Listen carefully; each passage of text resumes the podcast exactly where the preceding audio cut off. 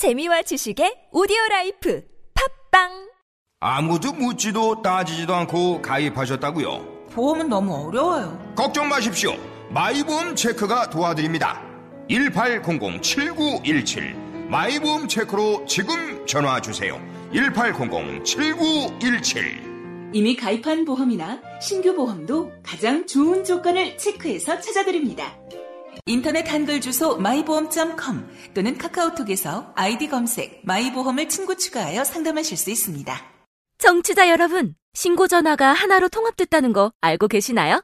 긴급 신고는 112, 119. 나머지 모든 민원 상담은 110으로 통합됐다고요.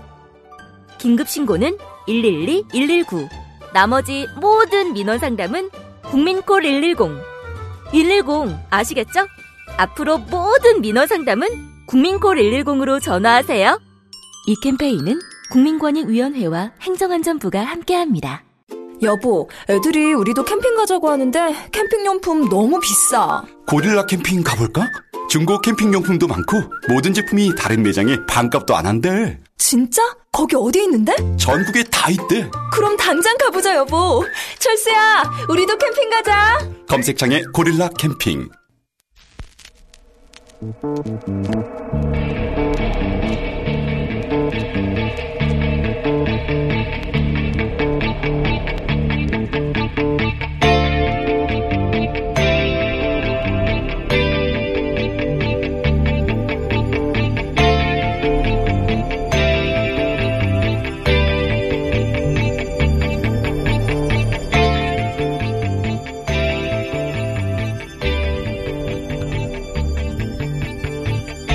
안녕하세요. 김어준입니다. 샤들리 샤들리 감사합니다 3대2 자 역전골 샤들리 왜 넣었냐고 제가 아까 너무 잘못했어요 사과하십시오 사과합니다 나스르 샤들리 감사합니다 어제 새벽 일본과 벨기에 월드컵, 월드컵 16강전 결승골 장면에서의 KBS 한준희 해설위원의 해설입니다. 이 해설을 두고 일본의 한 매체는 한국 해설자가 일본 패배를 기뻐했고 한국에서도 비판받고 있다고 보도했습니다. 편파 논란이란 보도가 국내에서도 있었죠. 그런데 말이죠. 건강한 남자 22이 네모 금을 쳐놓고 가죽공 하나 쫓으며 줄, 죽기 살기 하는 거 사실은 웃기는 거죠. 가죽공을 쳐서 그물망에 집어넣는 행위 자체만 보면 뭐 대단할 거 없습니다. 그 행위만으로는 어떤 가치도 생산을 못하죠. 그런데도 지구촌이 들썩들썩합니다. 왜냐? 집단을 이루고 사냥을 하고 피해를 구분하고 삶의 투쟁을 하던 인류의 원초적 본성이 가장 세계적 규모에서 4년에 한 번씩 발현되는 현장이거든요. 당연히 그 어느 때보다 감정적이 되고 집단적이 되고 그리고 동시에 피하 구분하게 되죠. 어느 나라나 그렇습니다. 일본 해설도 챔피언스리그 결승전에 박지성 선수 못 나가면 즐거워합니다. 우리가 16강 탈락하면 좋아해요. 영국도 독일이 패배하면 기뻐하고 브라질도 독일 탈락을 기도합니다. 다들 그렇게 대놓고 해소하고 또 경기가 끝나면 일상으로 돌아가는 거죠. 한 사회의 진지함도 한정된 자원입니다. 아꼈다가 정말 정색해야 할 때 정색합시다 우리. 아무 때나 정색하는 건 촌스러운 겁니다. 그런 의미에서 한 번 더 듣겠습니다.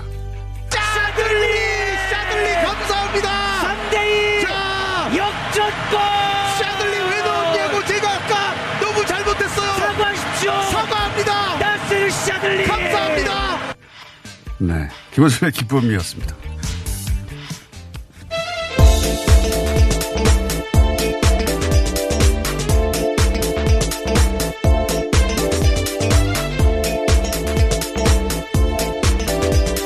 시사인의 김은지입니다. 네. 이게 불편한 분들도 있긴 있나 봅니다. 네, 공장장 아침 컨디션 조절용인 것 같은데요. 굉장히 기뻐 보이십니다. 갑자기 또. 예. 어, 이거 다른 나라다 그래요. 네. 이게 어, 유럽의 축구 강국들, 예. 어, 이런 나라들 혹은 뭐 남미의 국가들 해설을 다 이렇게 합니다. 예. 어, 이번에 독일이 우리한테 지니까 월드컵 예선에서 이탈리아가 떨어졌거든요. 아예. 어, 그 이탈리아에서 지아니 모란디라는 가수가 있어요. 원로 가수인데 그 가수가 메르켈 독일의 총리 독일이 한국에 지자마자 메르켈 총리 SNS에 모두 각자만의 한국이 있다 번역을 하면 이런 멘션을 날렸는데 이게 무슨 뜻이냐면 유럽 축구 강국들 뭐 이탈리아, 스페인이나 포르투갈이나 이런 나라들이 우리나라한테 월드컵에서 당한 역사가 있잖아요. 그러니까 이탈리아가 2002년에는 남쪽에 그렇죠. 68년이었던가요? 그때는 북쪽에 패진 역사가 있어요, 이탈리아에. 그 이탈리아가 독일에게 니들도 당했어 한국한테 쌤통이야 이런 뉘앙스의 어, SNS를 독일 총리한테 날리는 거예요. 예. 어, 우리를 지금 조용필 씨가 아베 총리한테 10, 16강 탈락을 축하한다 이런 SNS를 하는 거죠. 그러고들 노는 겁니다 원래. 예. 자연스러운 겁니다 월드컵 때는 그러라고 있는 거고 월드컵이 무슨 유엔 안보리가 아니거든요. 자 너무 불편해하지 말자. 뭐 일본은 기분 나쁠 수 있죠. 네 그러면 어, 씩 웃어, 웃어 주면 되는 거. 미안해. 근데 상쾌해. 그 정도 반응하면 되는 걸 정색하고, 어, 그러지 말자. 예. 정작 화를 내야 하는 건 일본 공영방송이 예를 들어서 한반도 평화에 반하는 내용 줄기차게 내보내고 한반도 평화를 일본 국민들 60% 이상이 원하지 않는다. 이런 거 화내야 되는 겁니다. 예. 자, 정색할 때 정색합시다. 자, 첫 번째 뉴스는요? 네, 국군 기무사령부 그러니까 기무사가 세월호 참사 당시 유족들한테 사찰했다라는 사실을 어제 전해드렸는데요. 네. 좀더 구체적인 내용이 어제 저녁 MBC에 보도됐습니다. 현안 업무 회의록에는 박근혜 정부의 청와대에 보고했다라는 사실도 쓰여 있는데요. 네. 여기에 보면 이재수 기무사령관이 세월호 TF 팀장급 그러니까 기무사 처장 실장들을 상대로요. 실종자 11명의 부모 성향을 파악하지 못했다라면서 질타합니다. 그러면서 하는 말이요. 여기 정보기관이다. 옛날 같으면 일일이 공작할 사항이야. 라고 소리까지 쳤습니다. 어, 어제에서 좀더 자세한 내용이 나온 건데, 그죠? 그, 박근혜 정부 시절 정보기관 보면은, 어, 심부름 센터예요. 예. 네, 아예 대놓고 공작이라는 단어까지 쓰고 있는데요. 심지어 자신이 구체적인 방안까지도 제시하고 있습니다. 학부모에 대한 성향을 파악해서 1대1로 맨투맨 붙이던지, 종교계를 동원하든지, 국정원을 동원하든지 타협 방안을 강구하라 라면서요. 구체적인 방안까지 이야기하고 있습니다. 그리고 보면 뭐, 그, 청와대에 보고했다는 얘기도 나오고. 네, BH 보고하는데 어제 보고 자료 주면 어떻게 하라는 거냐라는 짜증도 내고 있고요. 이번에는 보고할 때 한 줄도 수정하지 않았다라는 이야기도 하고 있습니다. 그러니까 이번이 처음이 아니고 여러 차례 있었다라는 걸 암시하는 내용이 있습니다. 그리고 이제 세월호가 지방선거에 미칠 영향 파악 보고 이게 군의 정보기관이 어, 지방선거 영향을 왜 파악하고 앉아 있습니까? 이게 이명박 박근혜 정부 시절을 보면 이 정보기관들이 정권의 그러니까 국가를 위해 존재하는 그리고 목적이 분명한 기관들인데 어, 정권의 심부름센터를 하면서 민간인들 시민들을 적으로 간주했어요. 예. 정- 네, 그러니까 정말 군에 있는 기관이요. 원래라면 군사 보안, 방첩, 군 범죄 수사 이런 걸 했어야 되는데 일반 시민들을 적으로 규정하면서 공작들을 했다라고 볼 수밖에 없는데 심지어 인사에도 관여한 정황들이 있습니다. 국민 안전처를 신설하는데 거기에 처장이 군 출신이 적합하다라는 제언까지 문건에 쓰여 있다고 합니다. 어, 저는 이 세월호 유가족들을 이렇게 그 사찰하고 그리고 뭐 세월호가 지방선거에 미칠 영향을 파악해서 청와대에 보고하고 거기에 동원됐던 뭐 60명의 TF 그 책임자들 어, 엄벌에 쳐야 된다고 봅니다. 엄벌에. 그래서 다음 정부에서도 그게 진보든 보수든 상관없이 다음 정권에서는 다시는 이런 생각 하지 못하도록 모두 벗게 만들어야 되는 거예요. 이게 그냥 일반적인 뉴스가 아닌 겁니다. 예. 네, 그렇죠. 그 정말 국내 신뢰를, 네. 정보기관 이런 곳에서 시민들 그것도 어, 이런 비극적 사건을 또 괴- 괴로워하는 유가족들을 사찰해가지고 이게 지방선거에 어떤 영향을 미칠까 파악해서 보고하고 이게 말이 됩니까? 네, 그것도 군 기관이 그렇게 했습니다.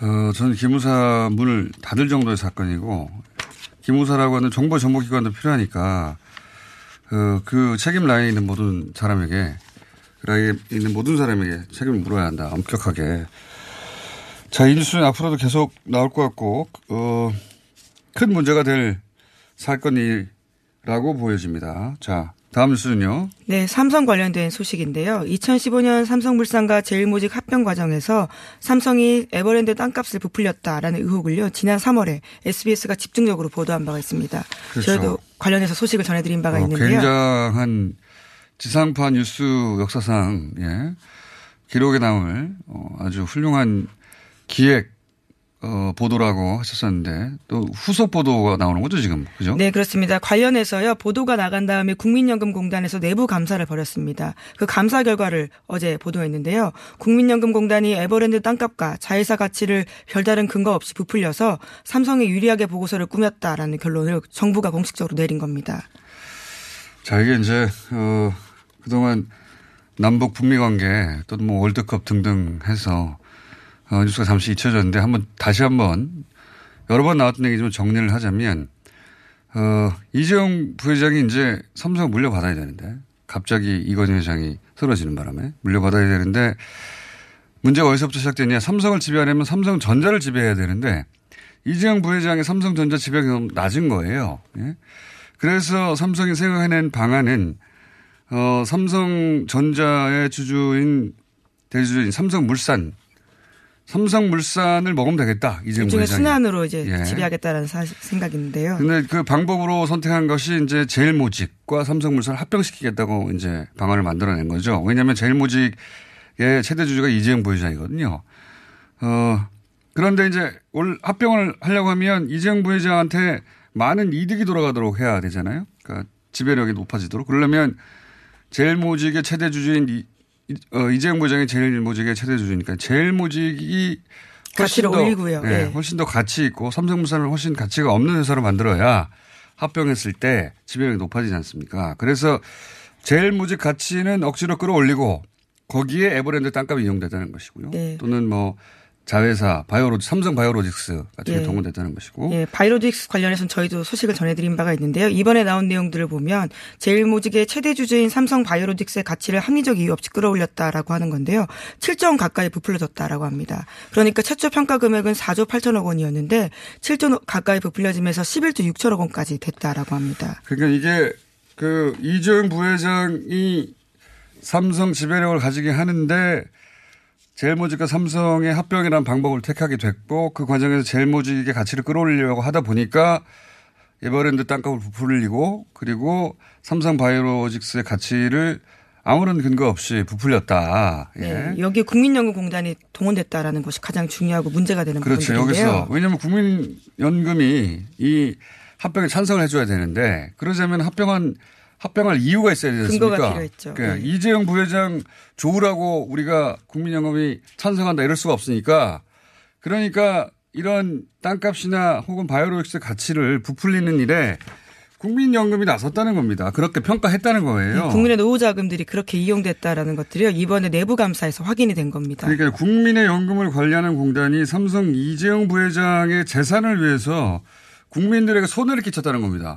네, 그럼에도 불구하고 이재용 부회장의 2심 판결은 여전히 승계 작업이 없었다라는 판결을 하고 있거든요. 그 부분도 눈여겨봐야 될뭐 부분입니다. 재벌들이 예를 들어서 탈세를 한다든가 기타 편법이나 불법을 저지른다든가 하고 또 다른 차원의 아주 악질적인 여태 우리나라 재벌 관련한 각종 문제 중에 가장 악질적인 형태. 왜냐, 어, 자기들 돈을 세금을 덜 내려고 뭐 무슨 수작을 했다든가 그게 아니라, 어, 이재용 부회장이라고 하는 개인을 위해서 국민들의 연금이 국민들이 손해를 본 겁니다. 아니, 이재용 부회장을 위해서 왜 우리가 손해를 봐야 돼요? 그런 일에 동원된 거예요, 국민연금이. 그게 이번에 드러났다. 예. 이렇게 요약할 수 있습니다. 그래서 이 전체 큰 흐름 속에서 삼성 바이오로직스 사태도 있는 것인데, 어, 삼성 바이오로직스 어떻게 결론날지 모르겠어요. 수상해요, 요새. 네, 계속해서 지금 진행 오늘, 중인데요. 오늘 회의하죠. 예. 네. 어, 결론 나오면 내일 그 문제 한번 다뤄보기로 하고요. 그러니까 삼성 바이오로직스도 전체 큰 흐름 속에 그렇게 있었던 일인 겁니다. 삼성 이재용 부회장 개인의 이익을 위해서 어, 그런 수많은 불법들이 저질러졌다. 그 네, 중에 국민연금 파트가 지금 다시 구체적으로 나온 거죠. 네, 관련된 국민연금 내부 조사 결과에 따라서요. 검찰 관계자들은 이 내용 또한 재판부에다가 증거로 제출할 계획이라고 밝히고 있습니다. 대법원 판결이 어떻게 될지 모르겠습니다. 많은 예. 그 SBS의 끝까지 판다 팀이든가요? 예. 네, 탐사 보도팀 이름이 그렇습니다. 그 팀에서 한 거죠, 이것도 이번에. 예, 이번 보도도 그렇게 나오고 있는데요. 예, 물론 국민연금 감사 결과 내용 자체는 공식적으로 나온 내용이지만요. 이것들을 만들게 된 것들이 SBS 보도가 발현된 게 있습니다. 자, 어, 요약하자면 그 굉장히 몇 년간에 걸친 그리고 국정농단 또는 최근의 바이오로직 사태까지 쭉 별개의 사건 같지만 사실은 단 하나의 사건이다. 이재용 부회장이 어, 삼성은 물려받는데 세금 다 내고 정상적으로 하면 되는데 다급하게 어, 다급하게 가장 손해를 덜 보며 그리고 어, 국민 연금은 손해를 보며 이루는 방법을 찾아낸 거예요. 근데 그게 굉장히 어려우니까 최순실을 통한 로비가 있었다. 이게 이제 핵심인데, 어, 풀려났죠, 지금은. 네, 2심에서 그 부분 뇌물죄가요, 무죄가 네. 나왔습니다. 자, 그런 뉴스고요 자, 다음 하나 정도 혹은 두 개 정도 할 수 있을 것 같습니다. 예, 트럼프 대통령 관련된 트위터 내용도 있습니다. 트럼프 대통령이 북한과 좋은 대화를 나누고 있으며 대화가 잘 돼가고 있다라고 자신의 트위터에 남겼는데요. 8개월 8개월 동안 로켓 발사나 핵실험이 없었다면서 아시아 전역이 흥분에 차 있다라고도 썼습니다. 물론 가짜 뉴스를 비롯한 야당만 불평을 늘어놓고 있다라고 지적도 했는데요. 자신이 아니었다면 북한과 전쟁 중이었을 것이다라는 주장도 했습니다. 전쟁 중이었을지는 모르겠고 또 그리고 아시아 전역이 흥분에 차 있는지는 모르겠으나 어, 일부는 사실이죠. 예. 본인이 이 전쟁 위협을 확 떨어뜨린 건 사실입니다. 사실이고. 예, 8개월, 8개월 동안 로켓 발사나 핵실험이 없었다는 부분에 있어서는 의미를 부여해야 될 것들이 있습니다. 트럼프 대통령 그러니까 이런 뉴스를 볼 때 우리 번역이 돼서 어 일부만 이제 전달되니까 트럼프 대통령이 미국에서 처한 상황이 어떤지 왜 이런 말을 계속 하는지 잘 이해가 안 가는데 미국에서 트럼프 대통령은 주류 언론을 통해서 계속 공격받습니다. 네. 지금도 그리고 공격받을 만한 말도 하고 행동도 해요. 어, 여하간 지금도 여전히 어, 트럼프 대통령은 미국 주류 언론, 주류 정치인들 사이에서 이, 이, 이방인이고 이단자, 이단이죠, 이단자. 예, 예, 북한이 비핵화 의지가 없는 게 아니냐라는 보도들이 꽤 나오고 있거든요. 이제 그에 대해서 트럼프 대통령이 지금 방어하고 있는 겁니다. 그러니까요. 우리 편이 된 상황입니다. 남북 문제, 북미 문제에 관해서만은. 자, 어, 뉴스. 아, 저희가 언제까지죠? 아, 시간 좀 있군요. 네. 제가 휴가 돌아오자마자 푹 쉬어야 되는데 요즘 월드컵 아닙니까? 예. 오늘도 새벽에 경기를 보느라고 자지를 못해서 눈병이 났어요. 네, 굉장히 지금 안 좋아 보이긴 합니다. 네. 눈물 좀 쉬셔야 될 것 같은데요. 그러니까 제 말이 그겁니다. 푹 쉬고 왔는데 한국에 돌아오자마자 눈병이 났어요. 잘 못 자가지고. 그래서 어떻게 봐야 돼. 4년에 한 번인데. 예. 오늘은 영국이 8강에 진출했습니다. 참고로. 예. 그리고 영국이 월드컵 사상 처음으로 승부차기에서 이겼어요. 승부차기만 하면 지는 나라거든요, 거기가. 어디가 이길 것으로 예상하시나요? 아, 월드컵 우승이요? 예. 현재까지는 브라질 아니면 프랑스 아니겠는가. 자, 다음 뉴스는요? 네, 양승태 대법원 시절 법원 행정처가 중요 사건과 관련한 정보를 일선 법원으로부터 수집했다라는 오늘 아침 한국일보 보도가 있습니다. 대법원이 최근 검찰에 제출한 410개 문건 중에서 관련 내용이 있다라고 하는 건데요. 압수수색 단계 등을 철저한 보안이 중요한데 법원 행정처가 이러한 내용들을 보고받았다라고 보여지는 정황이 있다라고 합니다.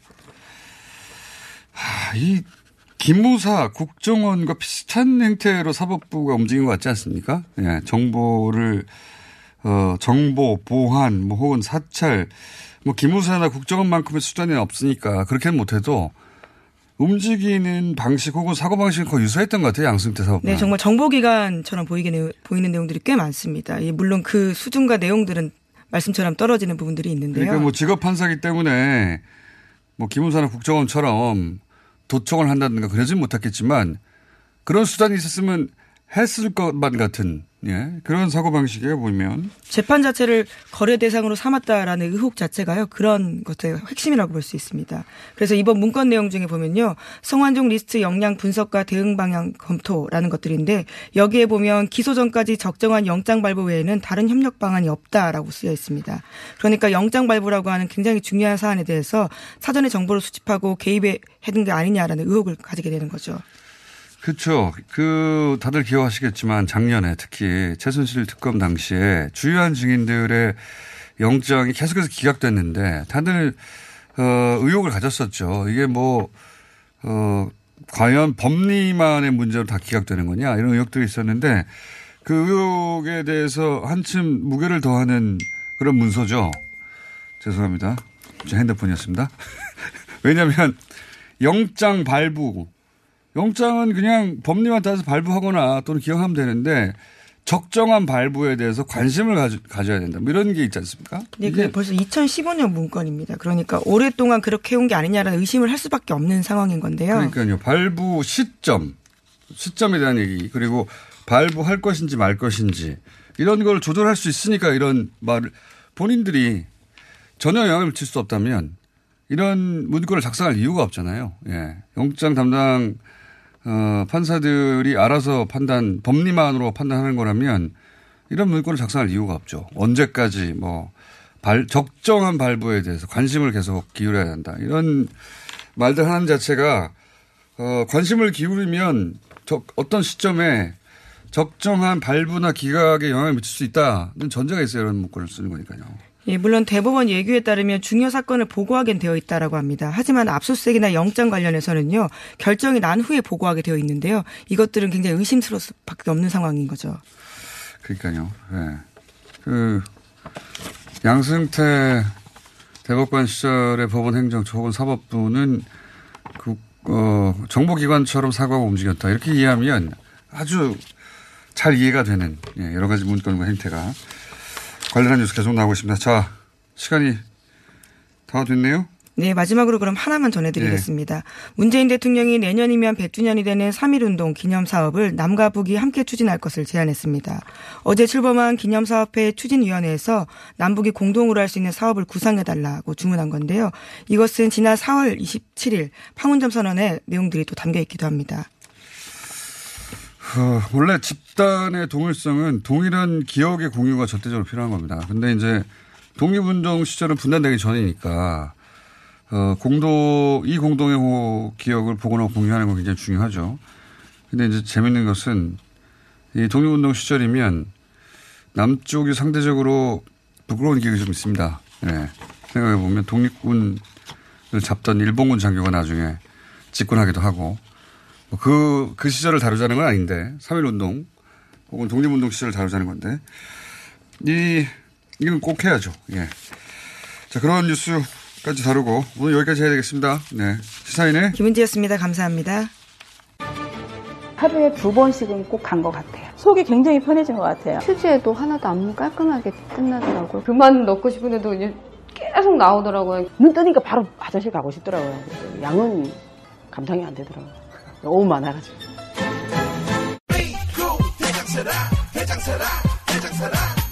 장실 장실 굿모닝 화장실 바나 바나 굿모닝 바나나 검색창에 미궁 대장사랑 안녕하세요. 저희는 네이버 카페 두 바보의 재무설계 이야기를 운영하고 있는 방가 이가입니다. 재무설계라고 하면 돈이 많은 분들만 받는 서비스라고 생각하시나요? 그렇지 않습니다. 사람마다 꿈의 크기가 각기 다른 만큼 그에 꼭 맞는 계획을 세우는 것이 재무 설계입니다. 꿈에 한 발짝 더 다가가실 수 있도록 당신만의 재무 맞춤 옷을 디자인해 드리겠습니다. 우직하고 정직하게 일하는 친구 두바보를 네이버에서 검색해 주세요. 차량용 핸드폰 거치대야? 응, 조인트라고 투임에서 새로 나왔는데 얼마나 편한지 몰라. 동생은 인터넷 강의 볼 때 태블릿 거치대로 쓰고 우리 엄마는 요리할 때 레시피 보는 용도로 쓰기도 해. 조인트라고? 응, 우리 아빠는 골프 스윙 연습할 때도 셀카 거치대로 쓰시던걸? 그러면 나도 헬스 할 때 셀카 거치대로 쓸 수 있겠네. one, two, three 할 때 two, 힘 세다 할 때 힘, 투, 힘. 네이버에 투 힘을 검색해 보세요.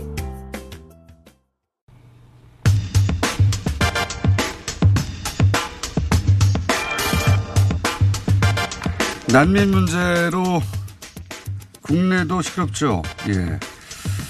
유럽은 더 시끄럽습니다. 어, 오랜만입니다. 인문결 연구소 임상훈 수장님, 하청 공장장님 오셨습니다. 안녕하십니까? 네, 안녕하십니까? 네. 어, 저희가 북미 정상회담 등등 하여 어, 국제 뉴스를 다 그쪽으로 몰아갔기 때문에 네. 나오실 기회가 없었어요 한 달 가까이. 그러게요. 한 달이 아니라 두 달 동안에 안 나왔습니다. 그렇습니까? 네. 예. 저희 싱가포르에 다 꽂혀 있었기 때문에 예. 네. 다른 나라를 돌볼 겨를이 없었어요. 음, 그러다 보니까 이렇게 국제 문제에서 어두워지는 일이 생기잖아요. 앞으로는 자주 불러주십시오. 자, 어, 우리 이제 예멘 난민 얘기하는데, 네. 어, 이 난민 문제는 사실 유럽이 지금 그렇죠. 진짜 문제죠. 네, 유럽은 정말 그 심각한 정치적인 그런 문제까지 이제 가 있는 그런 상태에 와 있죠. 특히 이제 독일 같은 경우는 어 독일이 그렇게 심사 대상이 아니라 받아들인 난민이 100만 명이 넘잖아요. 100 몇십 명이더라. 130, 40만 명 되지 않습니까? 예, 맞습니다. 예. 140만 명을 3년 사이에 받아들인다는 건 어마어마한 겁니다, 정말. 네, 그렇죠. 그러니까 메르켈 총리의 이제 그 난민 정책 이건 뭐 잘 알려져 있습니다만은 워낙에 이제 그 포용 그 별명 자체가 그러지 않습니까는 그 엄마 정치다 뭐 이런 네. 얘기를 한 것처럼 난민의 어머니다 이런 얘기도 나왔던 것처럼 굉장히 포용력 있는 그런 정치를 보여줬는데 자유 자유세계 리더라고 맞습니다. 제도받았죠. 아 그러니까는 그 유럽의 그 최근에 재밌는 기사를 제가 봤는데 뭐냐면 미국의 이제 블룸버그 통신에서 나온 거인데요. 지난달 29일자 기사에서 나왔습니다. 뭐냐면은 그 지금 현재 한국에서 벌어지고 있는 난민 예멘 난민 문제에 대한 그 논쟁 네. 이게 마치 유럽과 미국의 난민 논쟁을 보는 것 같다. 음. 이런 얘기가 나왔어요. 그러니까 그게 무슨 얘기냐면은 미국 같은 경우는 우리 잘 알려졌다시피 현재 이제 트럼프 행정부에서는 무조건 차단 그리고 네. 뭐 추방 멕시코 뭐 차단 이렇게 뭐, 됐지 예. 않습니까? 근데 유럽 같은 경우에는 어, 뭐라고 할까요? 좀 그 휴머니티라고 하는 것에 대해서 우리가 좀 우- 한국 분들의 경우는 손가락 오그라드는 그런 소리로 들릴지 모르겠지만 이게 실제 유럽에서는 정치 안으로 들어가 있다는 것이 이제 차이점이 있거든요. 그렇죠. 그게 이제 미국하고의 어떤 차이점. 그러니까 무슨 얘기냐면은 정치가 그걸 맡아줘야 된다고 그렇습니다. 생각합니다. 그러니까는 어, 이런 거죠. 그 물론 독일 같은 경우도 그렇고 그 이외에 많은 유럽 국가들이 난민 문제로 인해 가지고 극우 정당이 점점 이 득표를 많이 올라 그 확보하고 있는 그런 건 사실입니다. 맞습니다. 네, 그러면은 그 기존 정당들이 그럼 버림되잖아요. 네. 자기한테 불리한 거니까. 근데 그러지 못하고 있는 것이 바로 아까 말씀드린 것처럼 정치라고 하는 것은 인본주의적인 것에 바탕을 두어야 된다는 이걸 버리지 못하고 있기 때문에 그래요. 그러니까 유럽 사람들이 가지고 있는 고민이 바로 그런 거죠. 그래서 아, 최근 이거는 7월 1일자 기사였는데 영국의 파이낸셜 타임스 보도에서 어떤 얘기가 나왔었냐면은 한국 사람들이 현재 그 예멘 난민 사태를 보면서 유럽 상황을 교훈을 삼고 있다. 타산지석으로 삼고 네. 그렇게 있는데 말한 사람 많이 있습니다. 예. 네. 그게 이제 뭐냐면은 아, 유럽 봐라. 우린 저렇게 되지 말아야지. 난민 받으면 안 돼. 예. 유럽을 보면서 거죠. 그런 어떤 그 타산지석으로 삼고 있다. 그러니까 우리가 예멘 가지고 이런 논란이 있다는 것도 국제 뉴스가 되고 있어요. 실제. 그렇죠. 예. 네, 맞습니다. 이제 점점 이 얘기가 계속 나오고 있고요. 어, 그러면서 아까 말씀드렸던 그 파이낸셜 타임스의 기사 같은 경우에 바로 그런 거예요. 그러니까는 어, 한국 사람들이 그 유럽을 보면서 타산지석으로 삼는 것이 어, 유럽 봐라 저렇게 문제 생기지 않냐. 그러니까 우린 받으면 안 된다. 이런 네. 건데 유럽에 그 전에 제가 아까 말씀- 말씀드렸던 그런 고민을 모르고 있다는 거예요. 그런 거는 생각을 하지 않고 그러면서 아, 왜 난민을 애초에 받아들였는가? 예. 예. 아니, 그러니까 정치를 하는 데 있어 가지고 정치의 가장 기본이 되는 것은 그러니까요. 어떤 인본주의적인 것이 빠지면 안 된다는 것을 어, 잊고 있다. 그러면서 무슨 얘기를 하느냐면은 어, 과거 역사를 보면은 한국이 오히려 그 난민의 유발 국가였다. 왜 그 사실을 모르느냐. 그러면서 어, 과거 48년인가요? 네. 그러니까요. 그 제주 4.3 사건 있지 않습니까? 한국이 난민으로 전 세계로 퍼져나간 그 그건 왜 기억하지 않느냐. 그렇죠. 그 이야기를 파이낸셜 타임스에서 지적을 하면서 그 얘기도 있고 저런 얘기도 봤습니다. 저는 그 한미 한국에서 예멘 이제 난민 이런 뉴스가 계속 나오니까. 네. 어 그래서 그 외신들도 그 숫자를 본 거죠. 그리고 나서 숫자 얘기하면은 네, 비웃습니다. 이 숫자를 가지고 무슨 난민 문제를 얘기하냐고. 그렇죠. 독일 같은 경우 100만 명이 넘어요. 수용자만. 140만 명 제가 알기로 140만 명 누적인 걸로 아는데 예. 우리가 이번에 제주도에 한 500명을 아마 지금까지 인정 비율로 하면 14명 될까 말까 한 거거든요. 이제 예. 그러니까는 140만 명 가지고 아 이게 정치적 문제가 됐다. 구구 정당이 출연했다. 그래서 뭐 독일 연정이 위- 위험에 처했다. 메르켈이 지금 정치적으로 곤혹스럽다. 이런 얘기를 하는데 14명 가지고 유럽을 봐라, 독일을 봐라 이렇게 얘기하는 게 이 사람들한테 그러니까요. 웃긴 겁니다. 그렇죠. 그러니까 그 아까 말씀드렸던 몇 가지의 그 외신 보도 있었고 그다음에 뉴욕 타임스의 경우도 그건 2일자 보도였는데 무슨 얘기가 나왔냐면은 어, 한국인들의 그 제노포비아라고 하죠. 외국인 네. 공포증 이게 이 정도일 줄은 몰랐다. 이런 이야기가 나오거든요. 그러면서 이제 아까 파이낸셜 타임스 파이낸셜 타임스와의 그, 그 보도 내용과도 비슷한 그런 내용인데 이런 글이 있어요. 그 굉장히 아프게 만들는데 만약에 한국에서 그러면 북한과 전쟁이 일어났다. 거기서 나온 난민들에 대해서 외국인들이 어떻게 생각할 것 같냐. 이런 그 문구로 500명도 안 맞는데 기사를 마치고 있거든요. 그러니까 굉장히 아픈 그런 그, 그뭐 지적이라고 할 수가 있는데 그 수치를 말씀하셨잖아요. 그, 그 외신들이 주로 이런 이야기를 할 때 수치를 가지고 돼요. 그러니까 아까 마- 그 마- 그러니까 작년 같은 경우에 말이죠. 그 난민이 그 7,737명 저 중에서 47명이 어 아마 저기 수용이 된 것 같아요. 전체 난민이. 그러니까는 2017년 기준으로 해가지고 어 신청자 수가 우리나라 인구에 비해서 0.02%라고 하거든요. 근데 독일은 0.24%라고 합니다. 그러니까는 10배도 넘는 그런 저 난민 수용된 그런 결과가 있고요. 지난해 같은 경우에 이제 난민 인 그 인정받은 사람이 121명이라고 하는데 그 아까 말씀드린 거 신청자고 인정된 사람이 121명이라고 하는데 이거는 그러니까는 그 유럽의 수치에 비하면 아까도 독일 말씀하셨습니다마는 이걸 가지고 어떤 그 난민 문제라고 난민 문제라고 할 수 있는 게 할 수 있느냐. 예, 말이 안 된다 이런 얘기 지적이 나오죠. 그 외신에 보도되면 보도될수록 그런 얘기가 나올 수밖에 없는 거예요. 예. 네. 그리고 우리가 유럽 사례를 끌어오고 유럽의 그, 어, 난민 문제로 인해서 그 극우 정당들이 출연하고 있고 그래서 김민 기 사장도 지금 서로 연주에 깨질 판 아닙니까? 예. 저 독일에서. 그게 이제 왜 그러냐면은 기사단 같은 경우가 여태까지 계속 기민당 같이 있어 왔잖아요. 네. 근데 그 곧 바이에른에서 이제 선거가 있어요. 주 네. 선거가 있는데 거기에서 그 극우 정당이 이제 득세를 하니까 그것 때문에 대부분 유럽 전역에서 난민 문제로 득세하고 있거든요. 네, 맞습니다. 바로 그 문제 때문에 그러는 것이죠.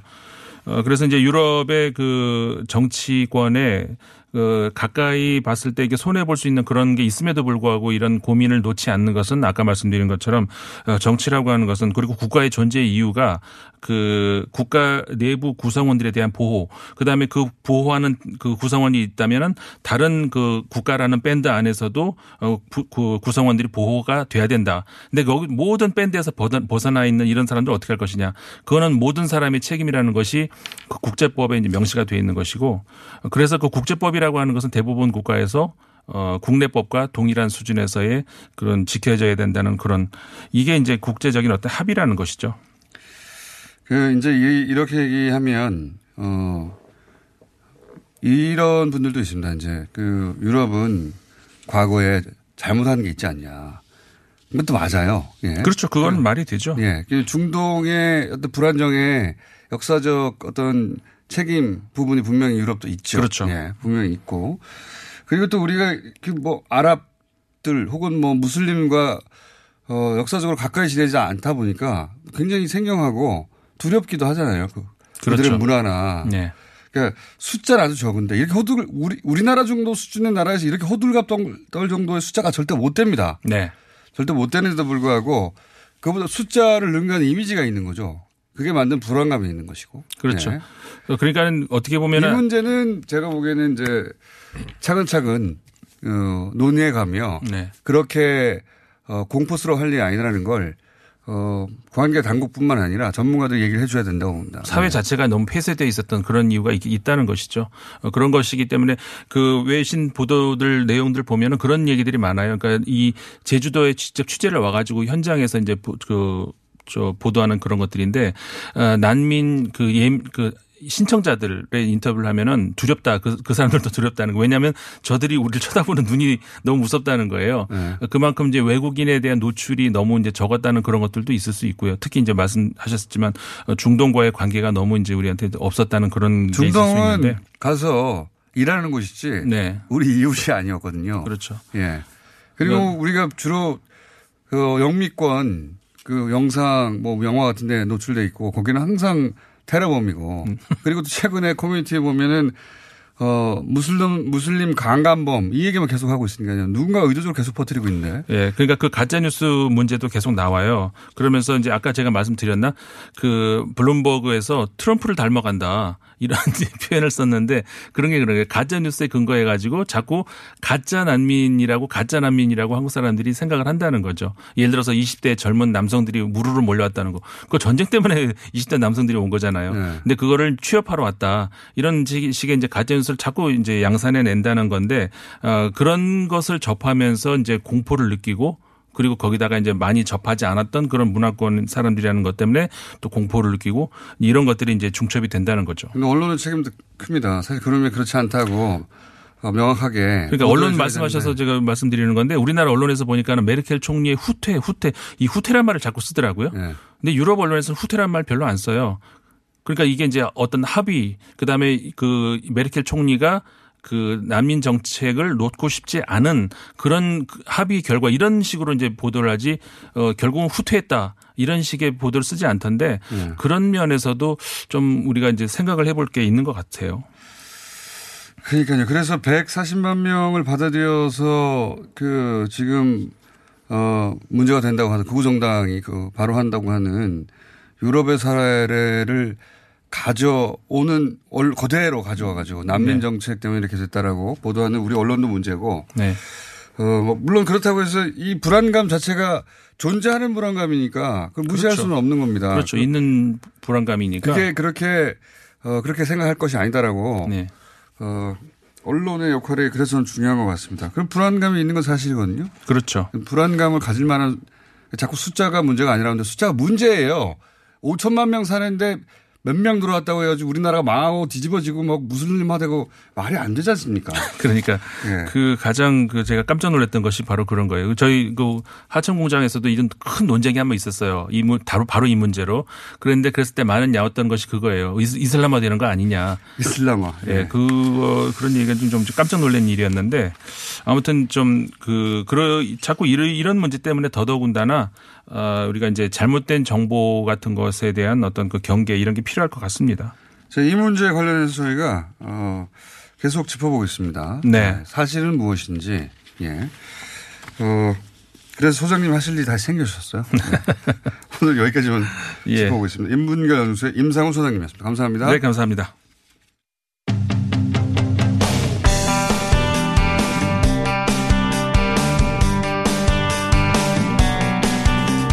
자, 자유한국당에서 어제 비대위원장 후보들 이름을 공개했죠. 예. 어, 2012년, 예. 당시 새누리당 비대위에서 활동하신 전력이 있는 바른미래당의 이상돈 의원 연결해 보겠습니다. 안녕하십니까. 네, 네, 안녕하세요. 오랜만입니다. 오랜만입니다. 네. 아, 제가 그 의원님하고 사실은 통화를 무척 하고 싶었는데 요즘 같은 상황에서 어, 그 새누리당 비대위 활동도 하셨고 그 새누리당에 대한, 이해도 있으시고 국민의당도 계셨었고 바른미래당도 계시고 민주평화당도 연을 이어가시고 그런데 또 바른미래당은 아닙니다. 그냥 억지로 당적이 있는 거죠.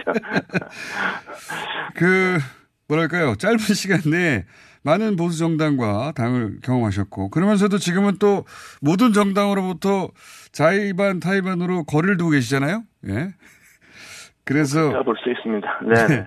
누구보다 객관적으로 지금 상황 파악을 하실 것 같아서 묻혔습니다. 자, 우선 어, 자유한국당은 앞으로 어떻게 되어 가는 겁니까? 이건 자유한국당 내부자들과 함께 내일 또 다뤄보겠지만 어, 제3자 보시기에 그리고 사정을 잘 아시는 분으로 보시기에 어떻습니까?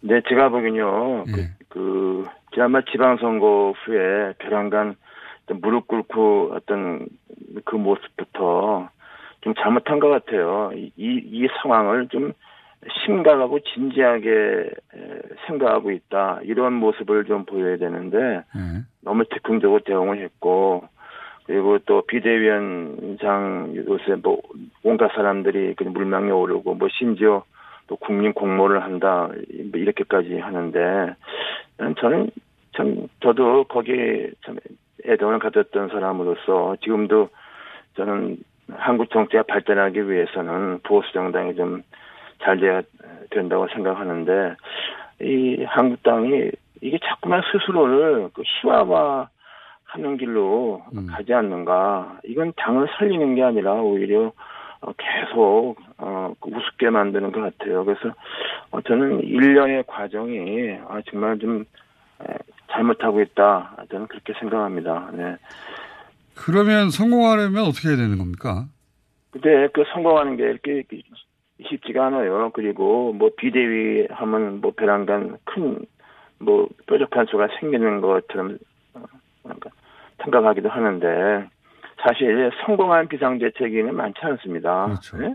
예. 2011년 말 2012년 5월까지 제가 비대위원을 했었던 당시 새누리당 박근혜 예. 비대위 성공적이었죠. 2000, 네, 2016년 총선을 전후했던 더불어민주당의 김종인 비대위 이렇게 예. 됐는데 두 개 공통점은 뭐냐면 총선을 앞둔 시점이었다. 그래서 예. 현역 의원들이 목소리를 낼 수 없는 음. 시점 아닙니까 그것이. 네. 그리고 또 하나는 당은 그냥 막 혼란에 빠졌지만은 두 케이스 모두 유력한 대통령 후보가 있었고 사실 그 두 비대위는 유력한 대선 후보가 주도한 비대위였단 말이죠. 박근혜 문재인 그렇지 않습니까? 음. 그러니까 또 비대위가 무슨 무슨 뭐야 비법의 처방인 것처럼 알고 음. 어, 비대위원장 모시고 뭐 비대위원을 갖다가 뭐 공모하고 화려하게 누구 신인을 어, 뭐 데뷔시킨다. 저는 그게 아니라고 봐요. 음. 난 그래서 지금 어저 물론 한국 땅이 상당히 패닉하고 있는 건 사실이지만은 이걸 좀 패닉을 좀 가라앉히고 상황을 수- 수습하고 좀 시간이 있단 말이에요. 왜냐하면 총선이 좀 멀리 멀리 있으니까 그것은 역설적으로 시간이 있는 거 아닙니까? 어? 예. 그냥 이- 전반적으로 이 문, 이 상황을 이, 접근해가는 것이 굉장히 좀 이, 영어로 하면 임머추하다, 좀 음. 성숙되어 있지 않다고 봅니다. 네. 그리고 미래 권력이 없는 주인이 없는 그 비대위로 성공하기 어렵다고 짚어주신 거. 네, 그렇습니다. 그, 보- 역, 과거 보시면 다 그, 음. 그 공통점이 있다고 보, 그리고 총선 앞두고 공천권을 진 누군가가 또 있어야 되는데 그런 상황도 아니고. 네, 그렇죠. 네, 네. 그, 그러면 지금 뭐 미래 권력 말씀하시니까 생각나는 건데 홍준표, 유승민, 안철수 이분들의 미래는 정치적 미래는 어떻게 보십니까? 이제는 사실 그 대통령 후보 그것은 좀 모두 좀 멀어 일단 멀어졌다고 봐야지 않겠습니까? 물론 나중에 어떤 변화를 통해서 뭐 다시 한번 등장할 가능성을 전혀 배제할 수는 없겠지만은 에, 저는 좀 어 특히 에, 그 지난번 대선에 나왔던 어, 그 메이저 후보 두 사람도 그렇고 또 유승민 전 대표도 이번 그 국민의당과 통합 과정 그리고 이번 지방선거를 거치면서 아, 굉장히 그 많이 상처를 입었다고 봅니다. 그좀 안타까운 일이죠. 네. 그, 그러나 그러나 좀 시간이 있기 때문에 일단 좀 당을 수습하고 그리고 왜 이렇게 됐는가에 대해서 좀 각성할 필요가 있죠. 그 과연 그 어, 대통령 선거 이후에 그래도 시간이 꽤 있었는데 아, 그동안에 당 지도부나 당을 대표하는 사람들이 내보낸 메시지가 우리 국민들이 생각하는 거하고 너무 멀었잖아요. 뭐 그런 것부터 좀 차분하게 반성을 하고 당을 수습해야 된다고 뭐 하면은 또 2020년 총선은 또 한 번에 뭐 큰 기회는 안 와도 다시 한 번 할 수 있다고 봅니다. 네. 그 홍준표, 유승민, 안철수 이 세 분의 정치적 미래가 있긴 있을 텐데 쉽지는 않을 거다. 이렇게 정리하면 되겠습니까? 그렇죠. 더군다나 안철수 전 대표는 이제 뭐 저기 당 바른미래당 그- 그쪽에 가 있고 예. 사실 뭐 보수 후보라고 보기 어, 어- 어렵죠. 그- 안철수- 뭐 보수 보수 네. 정당이랄 것 같으면 뭐 거기서는 좀 구별해야 된다고 봅니다. 네. 안철수 전 대표에 대해서 이제 박하게 평가를 많이 해 오셨는데, 어, 지금은 이제 이선으로 물러선 상황인데, 네. 그, 다시 복귀해서 다음 대선에 나오긴 하시겠죠? 그 다음 대선은 뭐 너무 먼 얘기고 예. 어, 그리고 뭐 당장은 에, 그 바른미래당의 8월 뭐 중순에 하는 당 대표도 그 당 대표가 뾰족하게 이렇게 부각되는 사람이 현재까지 별로 없지 않습니까요? 예, 그래서 뭐 일각에서는 안철수 전 대표가 또또 나온다고요? 대표로 나오지 않겠나 뭐 이런 아, 그런 얘기도 있습니까? 네, 뭐 여의도에 좀 돌고 있습니다. 아, 그, 그런 얘기도 있군요. 그 내부적으로. 네. 근데 이제 그 정계 개편을 많이들 예상했었는데 네, 지방선거 이후에 어, 자유한국당과 바른미래당의 어떤 식으로 된 연대든 뭐 해쳐 모여든 제3지대에서 근데 그런 동력은 많이 떨어져 보입니다 이젠. 아니 그 자유한국당과 예. 그 바른미래당이 이렇게 합쳐서 몽땅 합치 그럴 가능성은 처음부터 없는 거예요. 그거 너무 한국 정치 이것을 보수 대 진보 그냥 어, 그 패러다임으로 어거지를 보니까 그렇지 지금 그 저 국민의당에서 이제 바른미래당으로 간 호남 출신 의원 좀 예쁜 계시, 계시지 않습니까요? 네. 뭐 그분들이 한국당으로 갈 사람 갈 의원 절대로 아닙니다. 그러니까 그 뭐 당대당으로 몽땅 음. 합쳐서 무슨 범 보수가 되고 그건 처음부터 그러면 바른당 있을 수 없는 거예요. 탈당파 분들이 돌아가는 건요. 그건 이제 그, 그 이제 제가 보기에는 그 자유한국당의 뭐 당을 수습하는 과정에서 어 하나의 그 어, 변수가 될 수 있고 어, 또 어쩌면 그것이 또 자유한국당이 당을 추스리는 과정에서 또 중요한 요소가 될 수 있죠. 그것은 아, 그러니까 이제 자유한국당이 저는 어 지금 이, 이 상태에서 뭐 크게 뭐 쇄신을 하고 뭐 공천을 혁신하고 이게 너무 너무 섣부른 얘기입니다. 아직 많이 남았는데 그러니까 지금 당을 어, 수습해가는 과정에서 어, 뭐 그런 일이 이제 발생할 수 있다고 생각합니다. 네. 그러니까 김무성 전 대표를 중심으로 하는 복당파와 바른미래당에 있는 어, 탈당파들이 다시 뭉칠 수도 있다. 그런 그림도 가능할 것이다. 네, 그렇죠. 만일에 저- 이제 에, 김무성 전 대표가 예. 에, 또 에, 어차피 전당대회를 하긴 할 테니까 뭐 지금부터 그 비대위원장 그 엉뚱한 외부인 초빙해서 총선까지 가겠습니까? 그 비대 그 비대위가 아니라 그뭐 상시 대책위가 돼버리는 거잖아요. 비상이 아니라.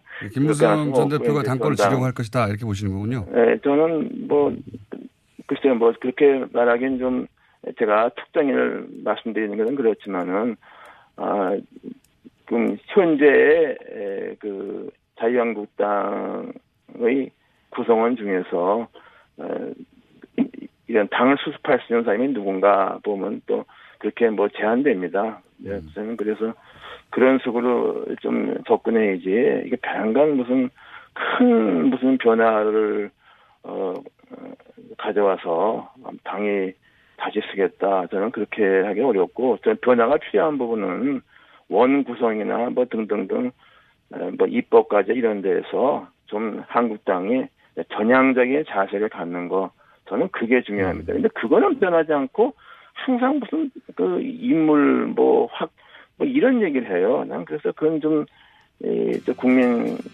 정서와 의원님. 동떨어져 있다고 예. 생각합니다. 시간이 다 돼가지고 한 가지 여쭤볼게요. 안철수 네. 전 대표가 이번 전당대회 나옵니까? 안 나옵니까? 아니 그거는 뭐뭐뭐 제가 생각하기는